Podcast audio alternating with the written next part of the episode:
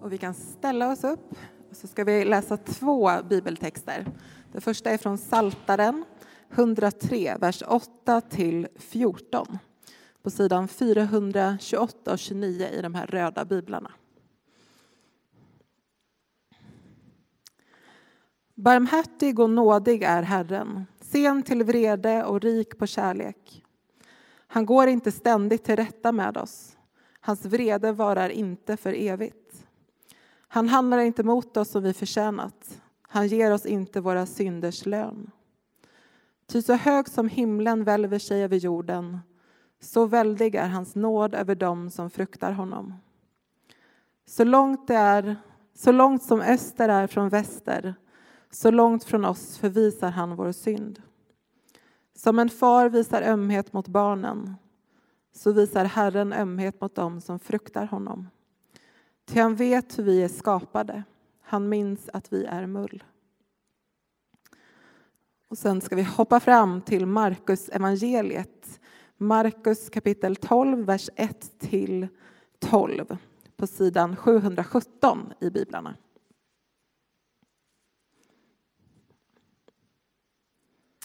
Han talade till dem i liknelser. En man planterade en vingård, satte stängsel kring den, högg ut ett presskar och byggde upp ett vakttorn. Därefter arrenderade han ut det och reste bort. När tiden var inne skickade han en tjänare till arrendatorerna för att hämta en del av vingårdens skörd. Men de grep honom, pryglade honom och körde iväg honom tomhänt. Då sände ägaren en annan tjänare till dem. Honom slog de i huvudet och skymfade. Då skickade han en till och honom dödade de. På samma sätt med många andra. En del misshandlade dem och andra dödade dem. Nu hade han bara en, sin älskade son, och honom skickade han som den siste. Han sa, min son kommer de ha respekt för. Men arrendatorerna sa till varandra, här har vi arvtagaren. Kom så dödar vi honom, då blir det vi som får arvet. Och de tog fast honom och dödade honom och kastade honom utanför vingården. Vad gör nu vingårdens ägare? Han kommer dit och tar död på arrendatorerna och ger vingården åt andra. Har ni inte läst det här stället i skriften? Stenen som husbyggaren ratade har blivit en hörnsten. Herren har gjort den till detta och underbar är den i våra ögon. De hade gärna velat gripa honom, men var rädda för folket. De förstod att hans liknelse var riktad mot dem. Därför lät honom vara och gick sin väg. Så lyder det heliga evangeliet. Lovad vare du, Kristus.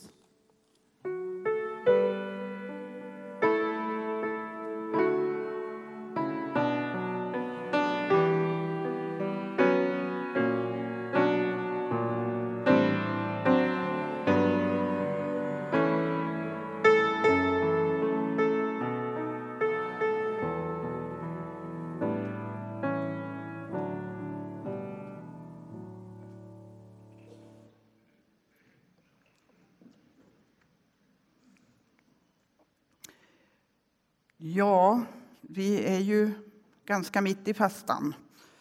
Och det drar ihop sig. Eh, och hittills så har ju de teman som kyrkåret bjuder på varit ganska kärva och utmanande, uppfordrande. Prövningens stund, den kämpande tron, kampen mot ondskan.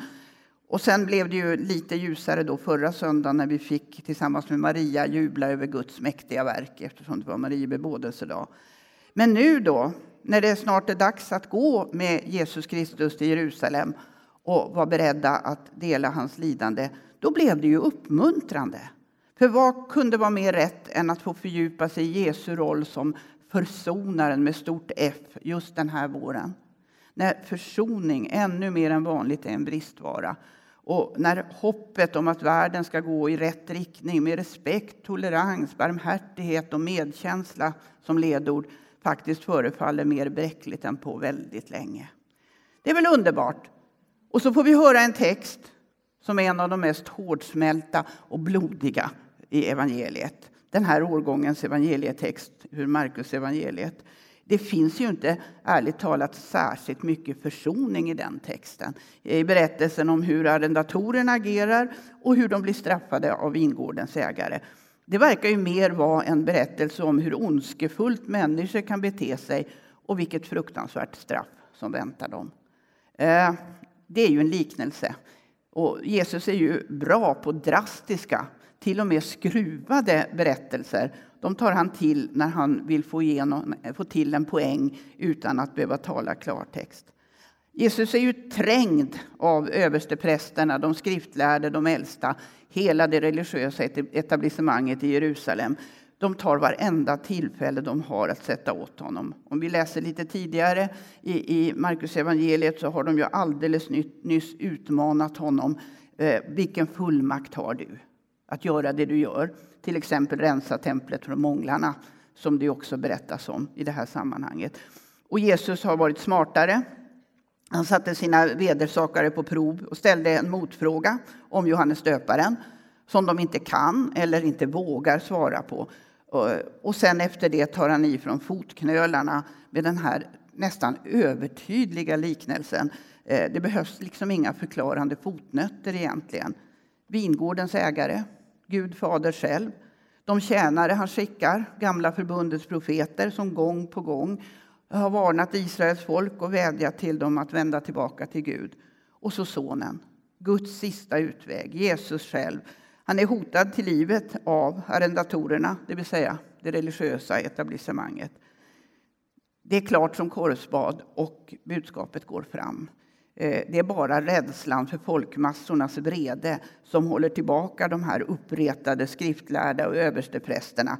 De har naturligtvis blivit ännu argare att få höra det här.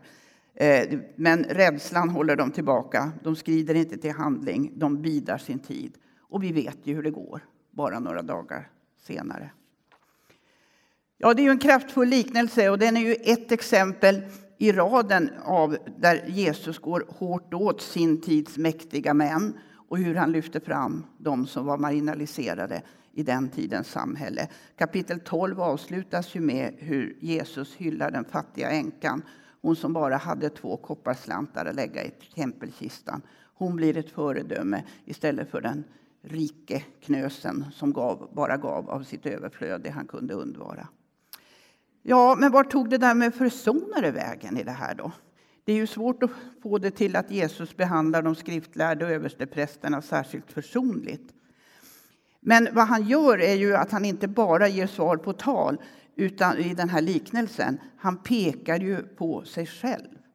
Han mer än antyder vem han är den alla väntar på, Messias, som kommer just med fred och försoning. När han citerar versen ur Saltaren 118 som naturligtvis de här höga religiösa företrädarna kände väl till. Stenen som husbyggarna ratade har blivit en hörnsten. Herren har gjort den till detta och underbar är den i våra ögon.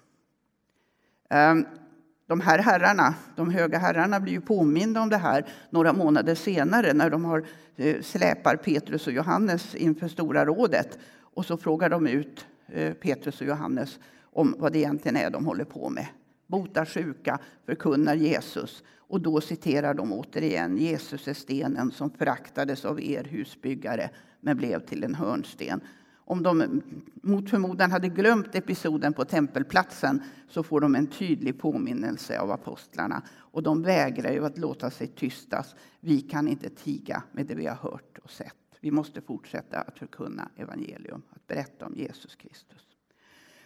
Och vid den tidpunkten, när apostlarna står där inför Stora rådet, eh, då har det blivit uppenbart att Jesus kom med försoning.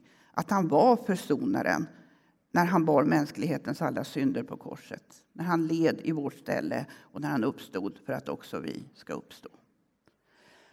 Men det här med hörnsten då? Vad innebär det? Vad står det för? Alltså jag är inte särskilt praktiskt lagd.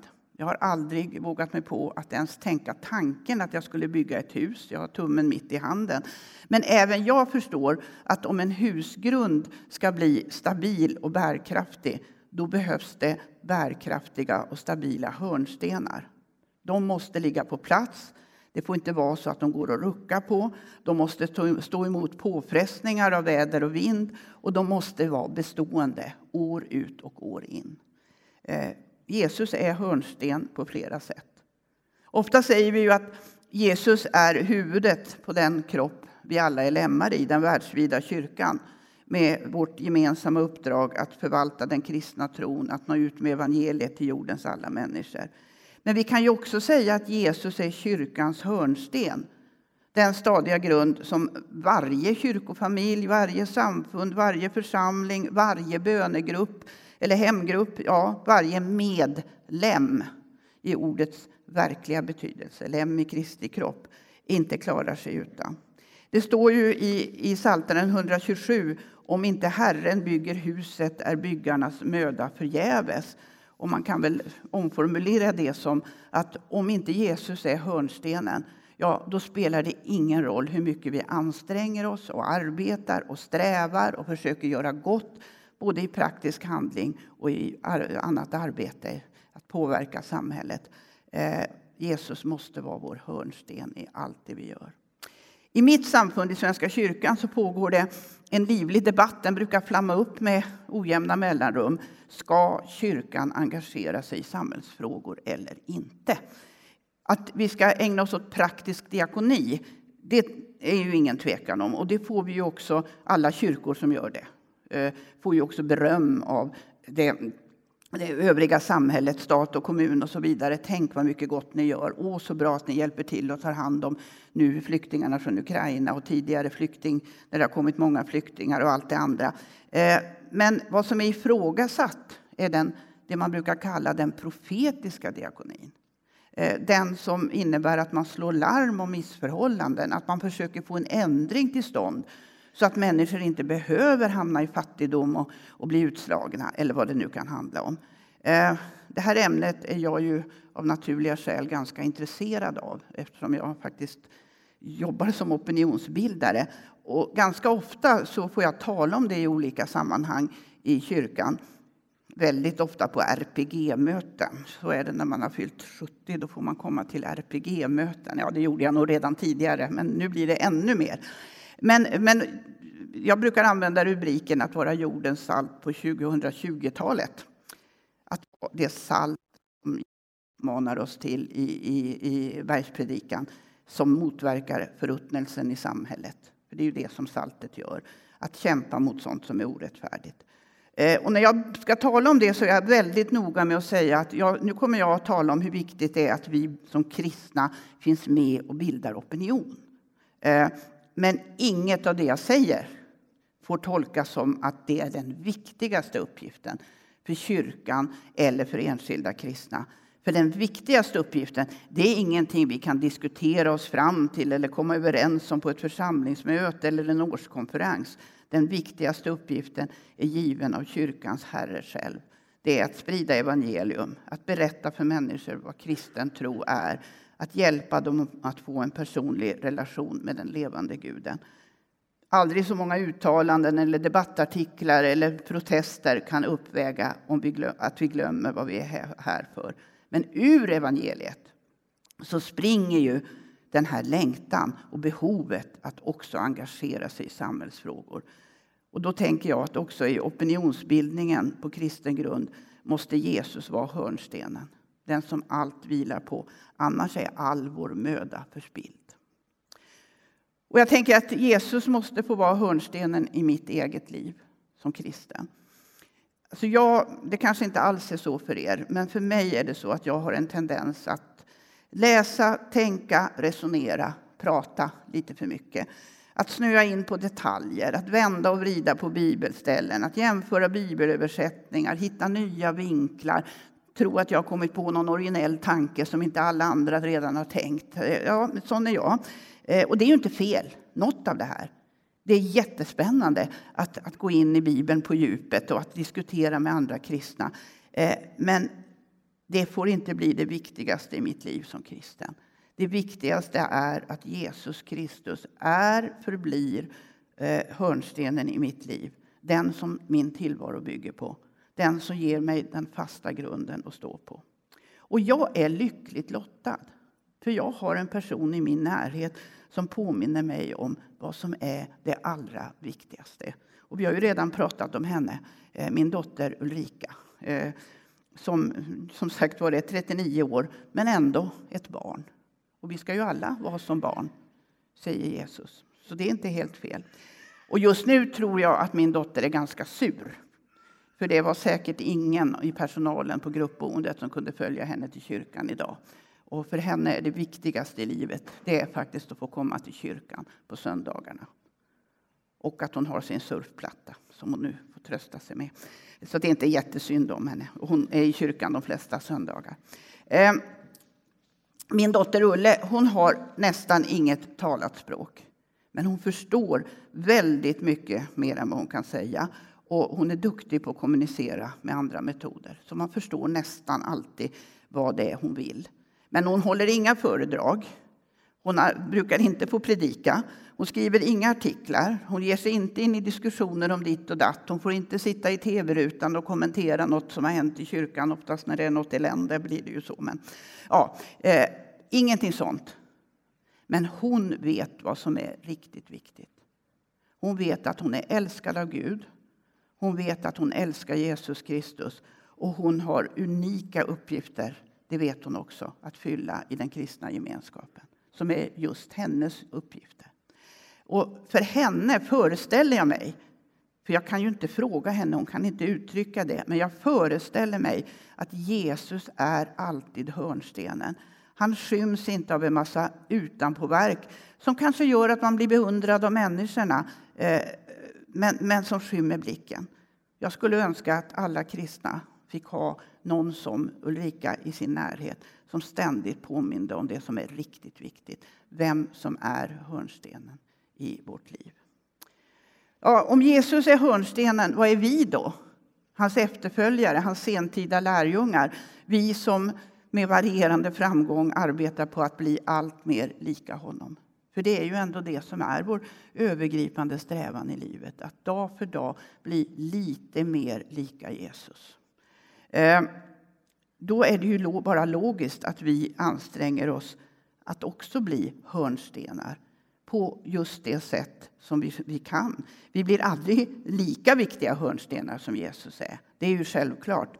Men i bygget av Guds rike, där behöver många vara med och lägga den fasta grunden.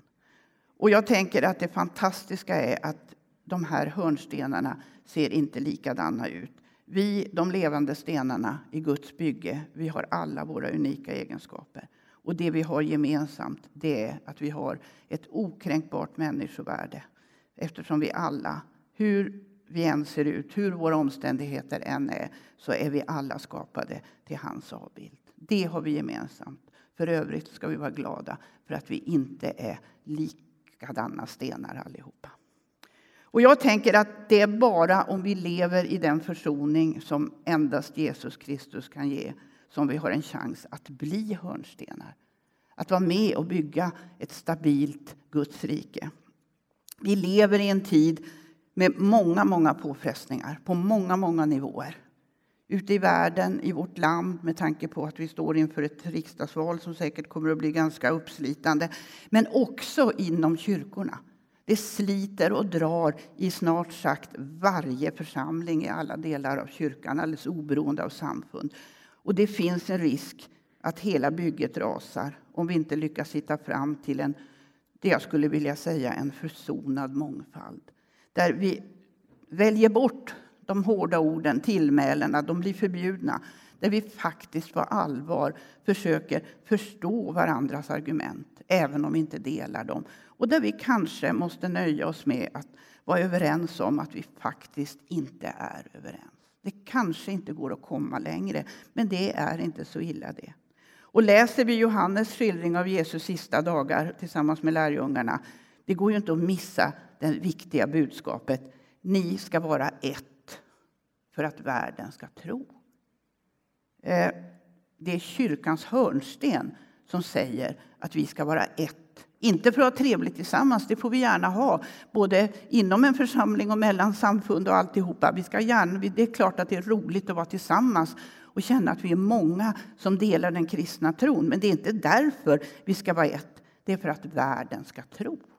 Vi har inte en chans annars. Eh, det är faktiskt det är Jesus som säger det. Han kom med hårda ord till maktens män i den här berättelsen idag och vid andra tillfällen. Men han kom också med budskapet om försoning och om upprättelse till dem som hade, har sagt sitt ja till honom. Och det behöver vi lyssna till detta nådens år 2022, kanske mer än någonsin. Amen.